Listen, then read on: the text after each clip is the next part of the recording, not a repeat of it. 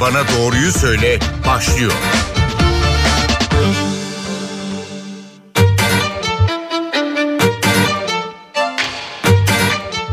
NTV Radyo'dasınız. Ben Günnur Öztürk Yener. Doktor Bana Doğruyu Söyle programıyla birlikteyiz. Covid-19 pandemisine ilişkin merak ettiğimiz her şeyi uzman hekimlere sormaya devam ediyoruz. Bugün canlı yayında sorularımızı enfeksiyon hastalıkları ve klinik mikrobiyoloji uzmanı Profesör Doktor İftar Köksal'a yönelteceğiz. Ama hocamıza merhaba demeden önce telefon numaralarımızı hatırlatalım.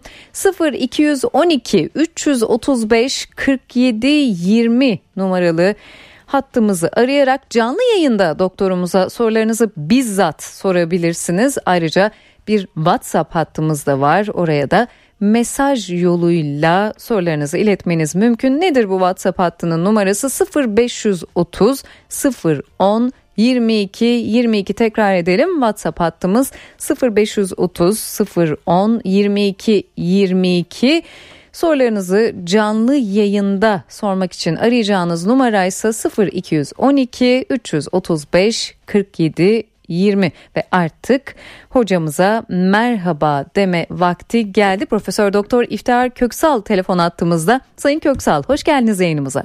Teşekkür ederim. İyi yayınlar diliyorum Günür Hanım. Teşekkür ederiz biz de hocam. Öyleyse madem bayram arifesindeyiz bayram sorusuyla başlayalım. Hocam bayram risk yaratacak mı? Neler yapılmalı? Açık havada bayramlaşabilir miyiz? Masada buluşup yemek yiyebilir miyiz? Ya da kaç kişi olmalıyız o masanın etrafında? Kurallara uyulmazsa vaka sayısı ne olur diye ayrıca soracağım. Hani tarih tekerrürden ibarettir diye bir atasözümüz var. Geçen hı hı. sene bir bayramı yaşadık biliyorsunuz. Evet, evet. Ve önlemlere dikkat edilmediğinde neler olduğunu da gördük. Bu sene de değişen bir şey yok. Değişen şey tek şey e, aşılanma sayısının e, biraz fazla olduğu. Geçen yıl aşı yoktu çünkü. Evet. Henüz çok daha emekleme aşamasındaydı. E, tek fark o. Bayramı bayram tadında geçirmek, bayram tadında yaşamak için kurallara taviz vermeden uymamız gerekiyor. Aşı olsak dahi maske, mesafe kuralına uymak zorundayız. O nedenle bayramda açık havada dahi olsa asla öpüşme, yakın temas, el öpme, sarılma, kucaklaşma gibi davranışlardan uzak durmamız gerekiyor. Tabii ki bayramın coşkusu, bizim geleneklerimiz, e, bunu ne kadar yapabiliriz? Ama unutmayalım ki temas ettiğimiz insana virüs bulaştırabileceğimiz gibi bize de virüs bulaşmasını. Kaldı ki aynı anda birçok kişiyle e, sarılma, kucaklaşma, el öpme olabilir e, bu eli öpülen kişiyi ne kadar çok risk altında bırakacak bir davranış. Hı hı. O nedenle e, biz yine e, maskelerin gerisinde bayram kutlamasını sözel olarak yapmalıyız. Aşılanmış olsak dahi. Masa etrafındaki oturmaya, aynı ortamı paylaşmaya gelince aramızda iki metre mesafe kalması lazım. Unutmayalım ki masa etrafında otururken maskelerimizle oturmayacağız. Bir şeyler yiyip içmek için masa etrafında olacağız. Hı hı. O nedenle mesafemizi biraz daha açmamız gerekiyor. Güvenli tarafta kalmak adına. Ee, bu kurallarla ve bu kısıtlamalarla, bireysel kısıtlamalarla bayramı bayram tadında yaşayabiliriz ve bayram sonrasında da tekrar e, bayramın artçısı olarak nitelendireceğimiz Covid ile karşılaşmamak adına bunlara dikkat etmeliyiz. Hani bir saniyelik bir bayramlaşmanın acısı sonradan çok farklı karşımıza çıkabilir. Evet. Hocam bayramlaşma deyince biz sarılıp öpüşürüz hepimiz aşılıyız diyenlere bir uyarınız olacak mı? Çünkü biliyoruz ki aşı da yüzde yüz korumuyor. Kesinlikle olmaz olur mu? Önerim tabii ki var.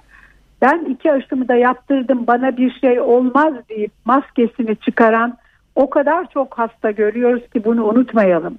Aşınızı ne zaman yaptırdınız? Ne kadar koruyor? Bunları bilmiyoruz.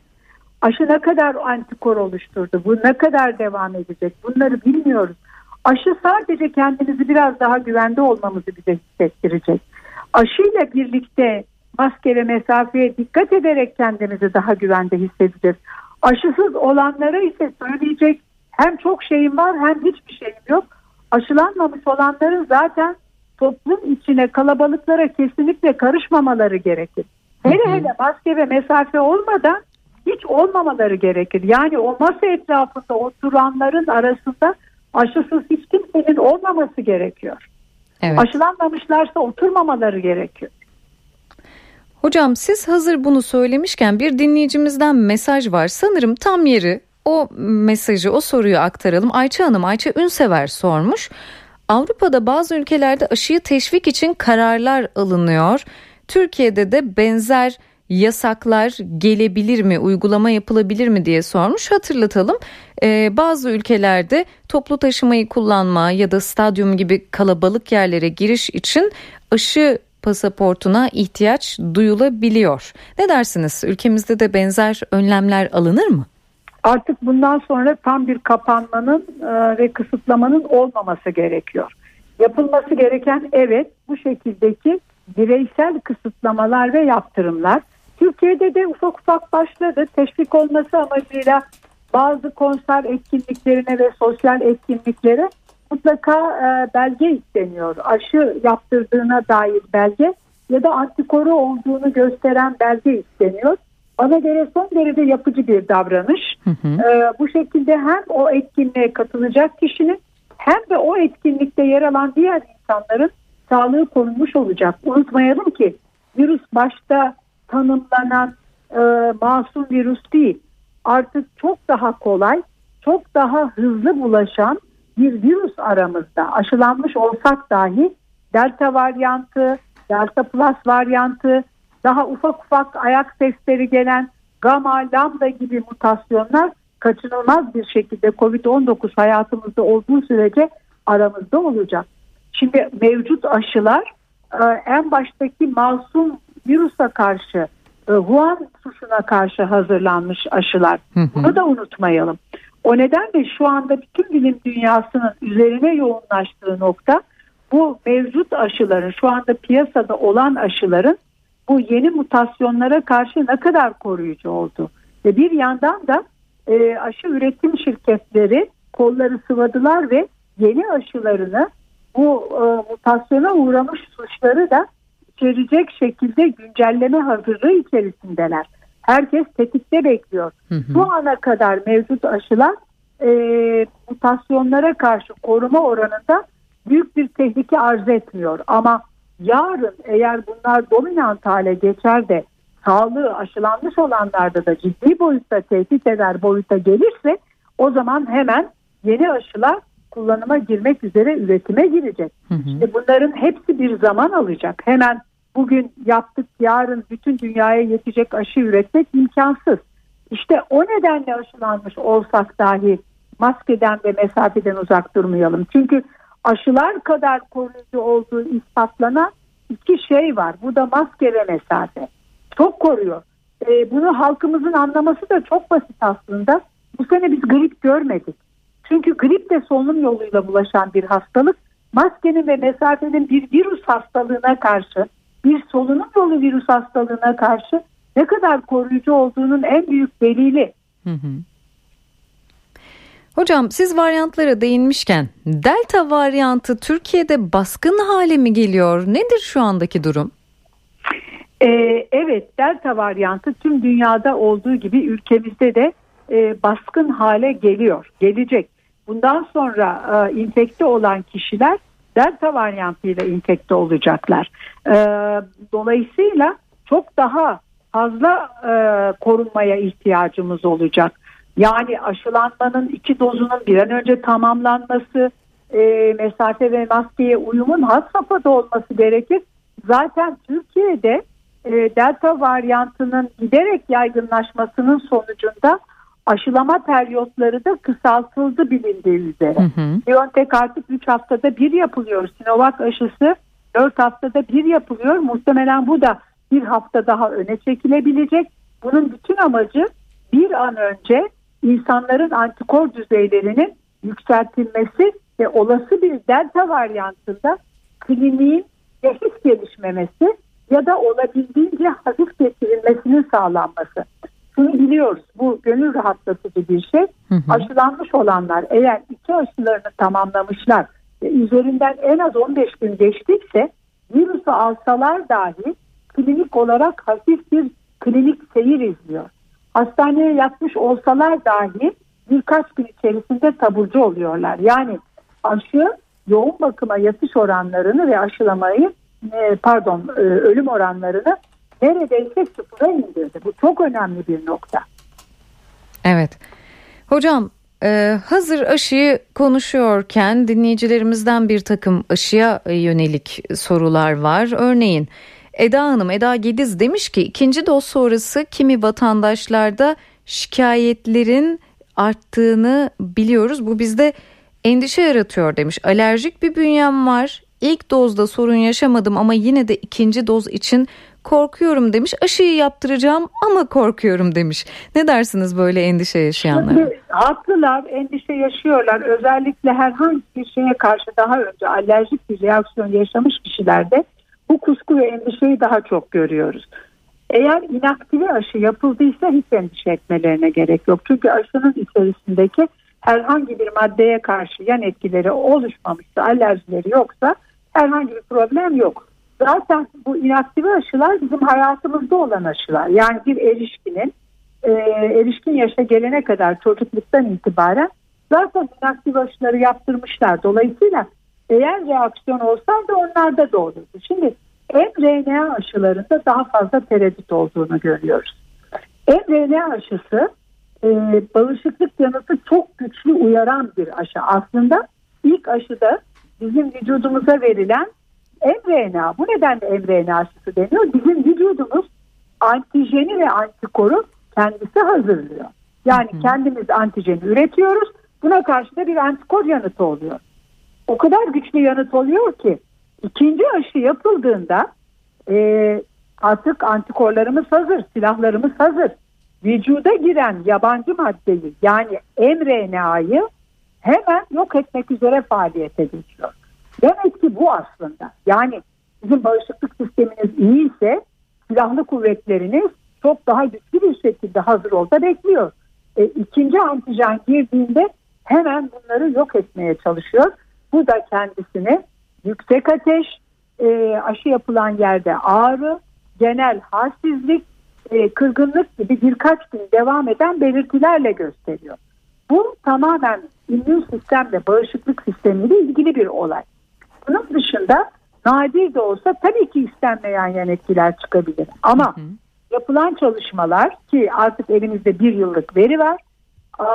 Bu ortaya çıkan yan etkiler COVID-19 geçirildiğinde çok daha şiddetli ve çok daha ölümcül seyredebilecek yan etkiler şeklinde ortaya çıkıyor. O nedenle de Dünya Sağlık Örgütü e, kendisinde ikinci dozdan sonra yan etki çıksa dahi aşının yapılması ile ilgili bir problem olmadığı için devamını önermiştir. Dolayısıyla işin özü e, ikinci dozu yapanların çok endişe etmesine gerek yok. Zaten aşılar sağlık kuruluşlarında yapılıyorlar ve olası bir yan etkiye karşı da hemen müdahale ediliyor.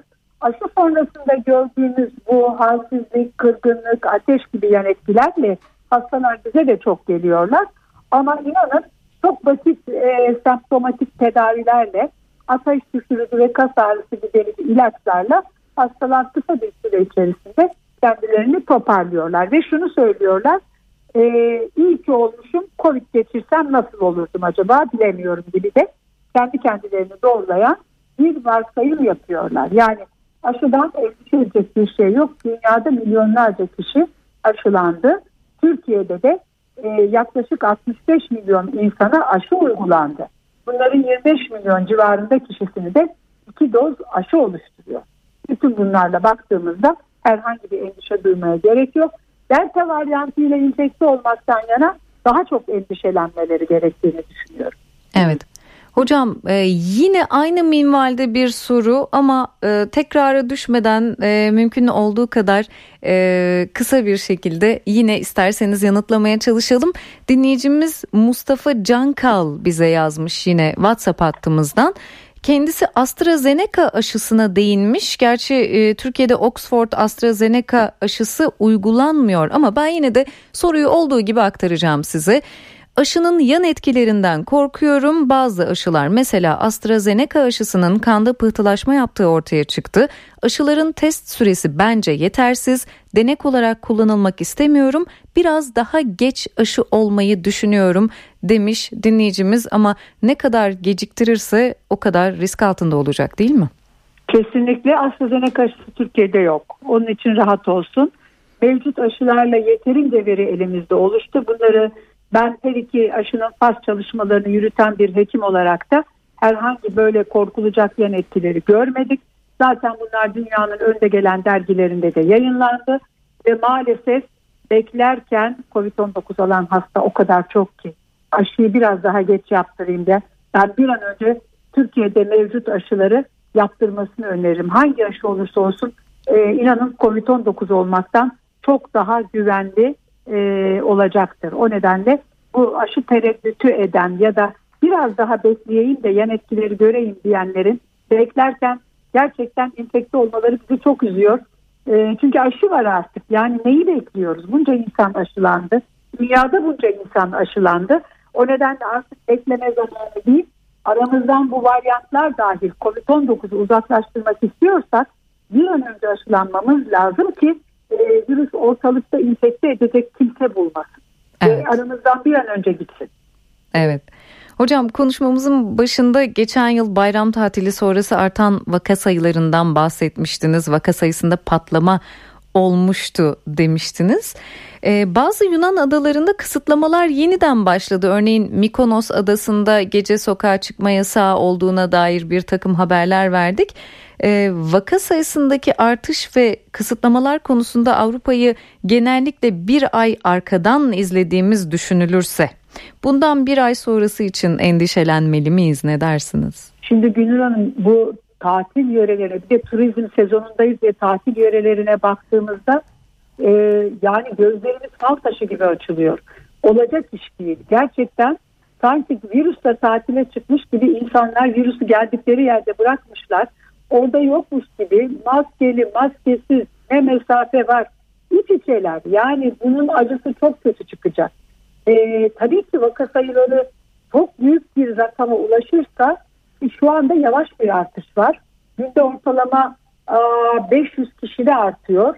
Bunlar yine 1500 ile 2000'e doğru giderse ve vaka sayıları yeniden 10 binlerin üzerine çıkarsa bir şeyler düşünülecek ama ben bunu özellikle eğitime büyük bir haksızlık olarak algılıyorum. Evet. Yani bu tatile çıkanların çoğu ebeveyn. Herkes sıkıldı. E, sağlık çalışanlarının canı yok mu? Onlar sıkılmadılar mı? Hala can siperhane çalışıyorlar ve bütün bayram boyunca aşılama yapacaklar. Evet. Yani onların bu kadar fedakarlığına biraz o kişilerin de fedakarlık yapması gerektiğini düşünüyorum. Bayramdan sonra patlama olup olmaması, kapanmaya gidilip gidilmemesi tamamen kişisel alınacak önlemlere bağlı. Bu kadar önemli.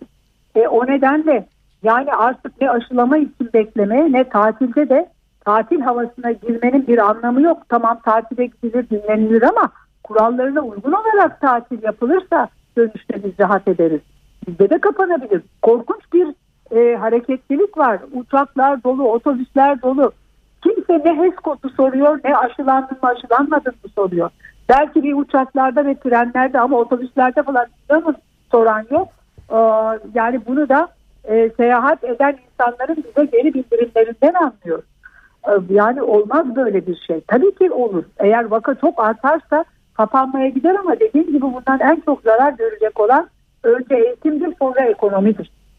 Evet. O nedenle e, lütfen e, tatili pandemi e, gölgesi altında kişisel önlemleri alarak kutlamamız, yapmamız, uygulamamız, bayramı kutlamamız gerekir.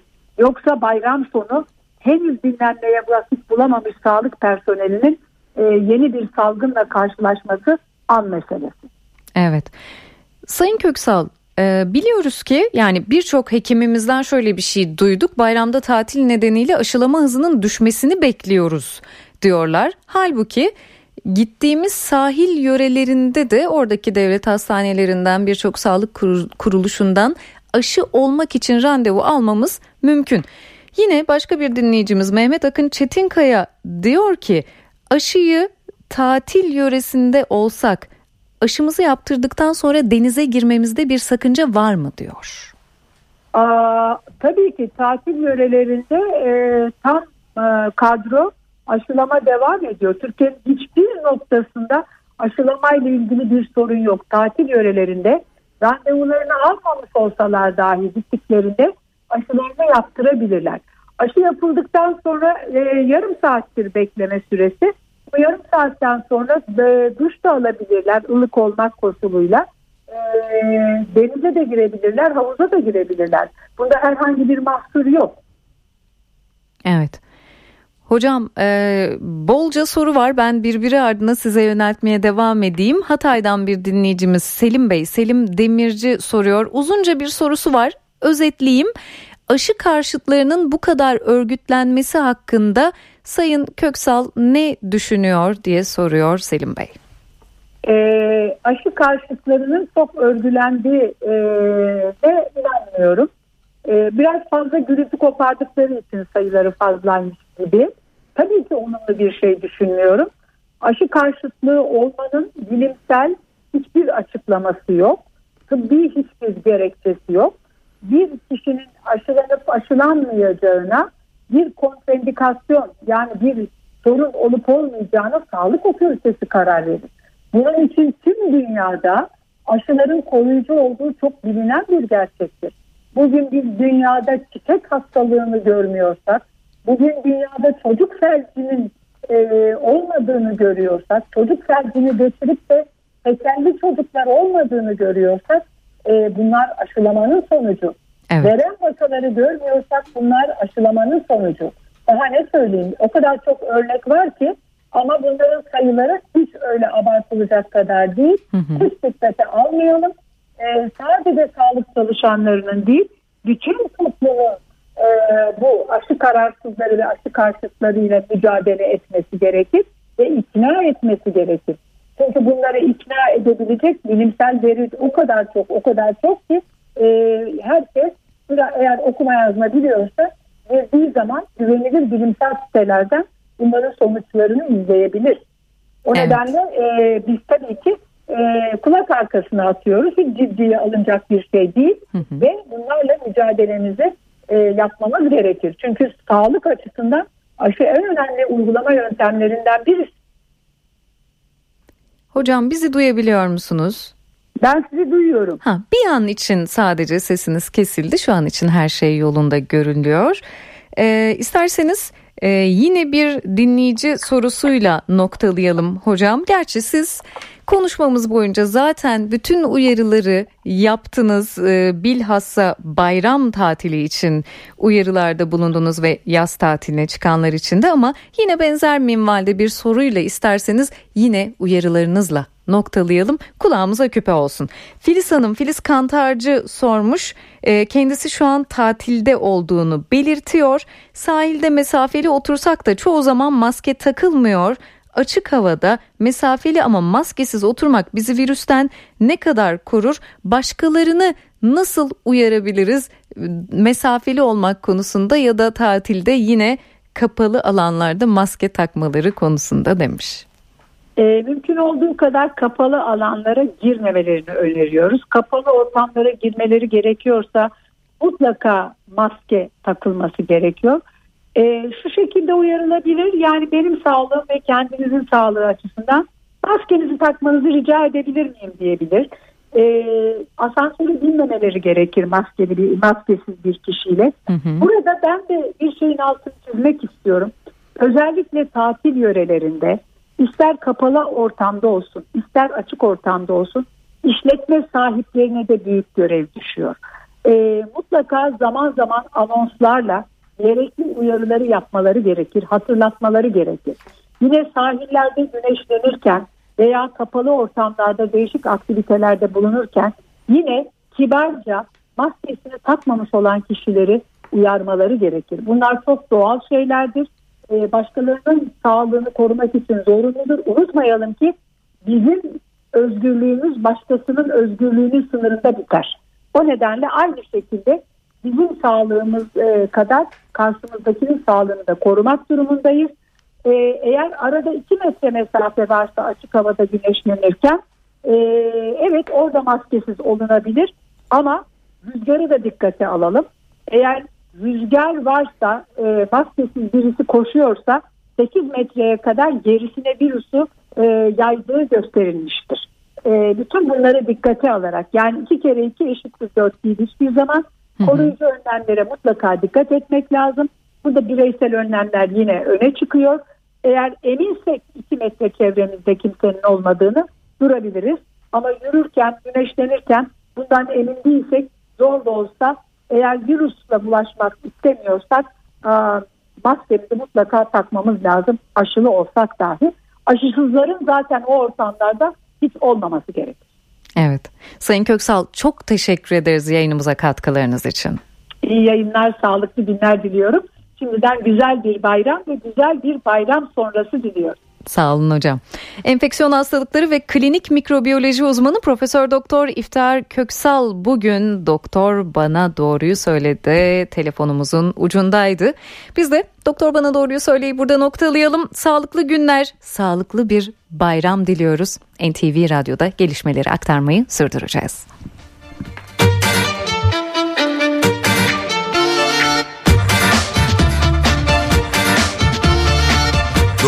Bana doğruyu söyle.